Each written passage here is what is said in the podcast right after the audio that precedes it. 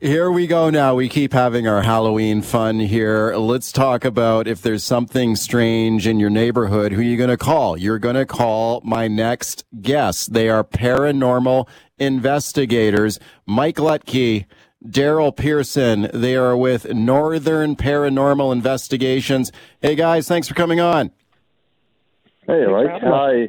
Thanks for having me. Gentlemen, thank you to both of you being here. Hey, Mike, let me go to you first.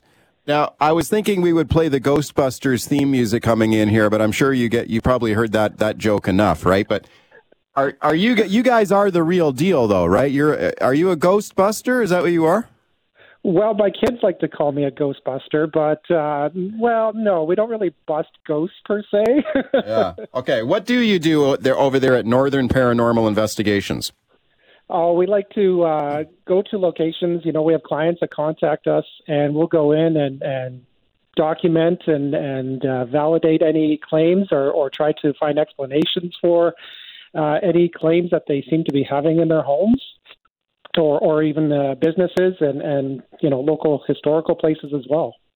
Okay, Darryl, what sort of calls do you get? Like when people contact you, what what typically do you hear? Uh, it depends on where the call is coming from. Um, I mean, a lot of time when it's historical places, they're just curious. They really just want to know.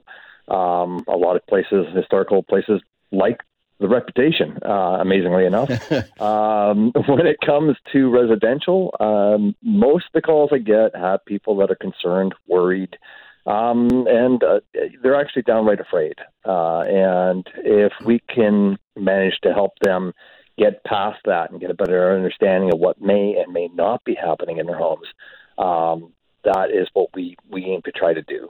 Uh, And uh, but there is a lot of fear and and un, about the unknown because they just don't understand. Okay, Mike, draw, walk me through one of these investigations. So let's say you go to a place that, you know, maybe a report that it's haunted. What do you guys do there? I mean, are you you, you don't have the backpacks like the Ghostbuster guys, though, I'm sure. But what you do have some? Do you have some equipment that you actually use? We have a lot of equipment. I know uh, myself, I got about two cases worth. I think Darryl's got like six or seven cases worth. So um, we will bring all as much as we can with us to try to use and and figure out what's going on. Um, Like what? What kind of equipment? What kind of equipment do you use? Uh, we have like some specialized equipment that is used for investigations. We have devices that uh, will pick up on high EMF. Um, we'll have devices that will pick up on um, like movements, like you know, even just the most subtle movements of, of like a floor moving. Um, it's it's got like a gyroscope in it. Um, we have night vision cameras. We you know use our voice recorders to try to capture what's known as an EVP or electronic voice phenomenon. Um, we will use trap cams even. Um, and, and of course there's also really simple things like we just I, i'm known for bringing my toy balls with me and just you know set them up and try to get them to be moved. So um, Wow. that's yeah we have lots of stuff at our disposal. Um, but really it comes down to starting off with a client you know contacting us telling us what they think is going on. And we will go through and walk through their their home or business and try to figure out if we can find a solution without even starting an, uh, an investigation yet. Okay, speaking of Mike Lutke and Darryl Pearson, Northern Paranormal Investigations, the Ghostbusters of Vancouver. Darryl, what is the craziest, weirdest, scariest thing you've ever come across here in one of these investigations? Well, that that's up for debate. There's a lot of different stuff. Um, I mean, I've seen flashlights tugged in people's hands, which we actually caught on camera. I've seen shadow figures.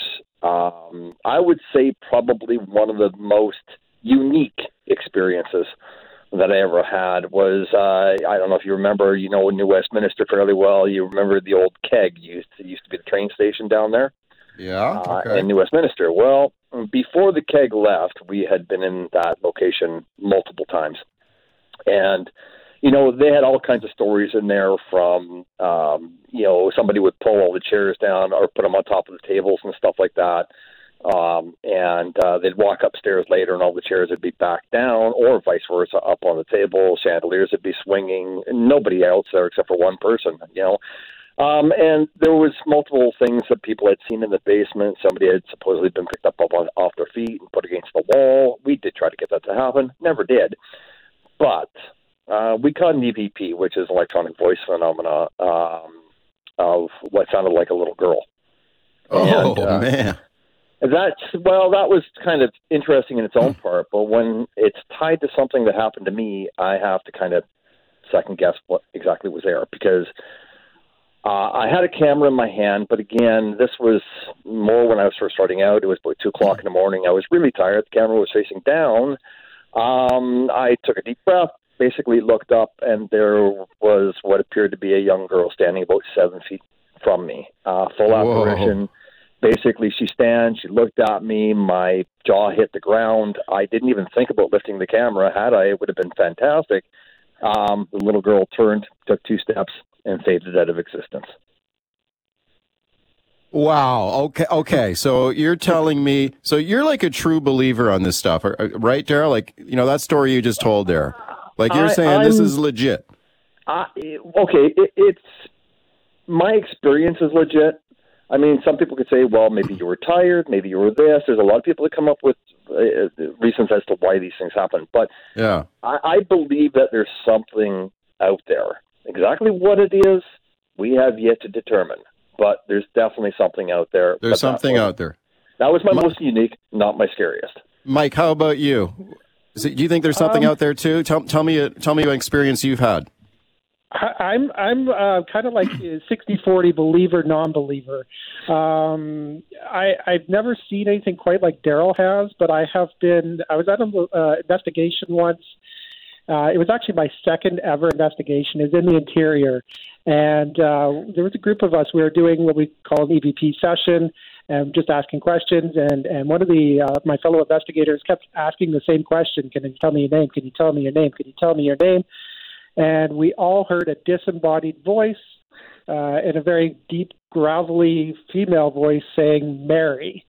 Um, oh. It sent shivers up my spine. I was like, "Did I just actually hear that?" We all kind of just looked at each other and we are like, "Wow, that was amazing."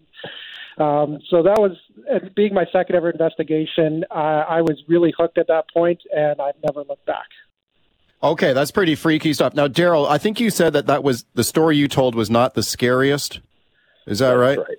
Okay, tell me the scariest one if you can keep it short, though. We just only got like two I, I minutes will, left. I will Go try ahead. to keep it as short as possible, but right. um, when they say people say they can or can't be followed home, you can be. I saw a full black, completely black apparition shadow um, standing in my room.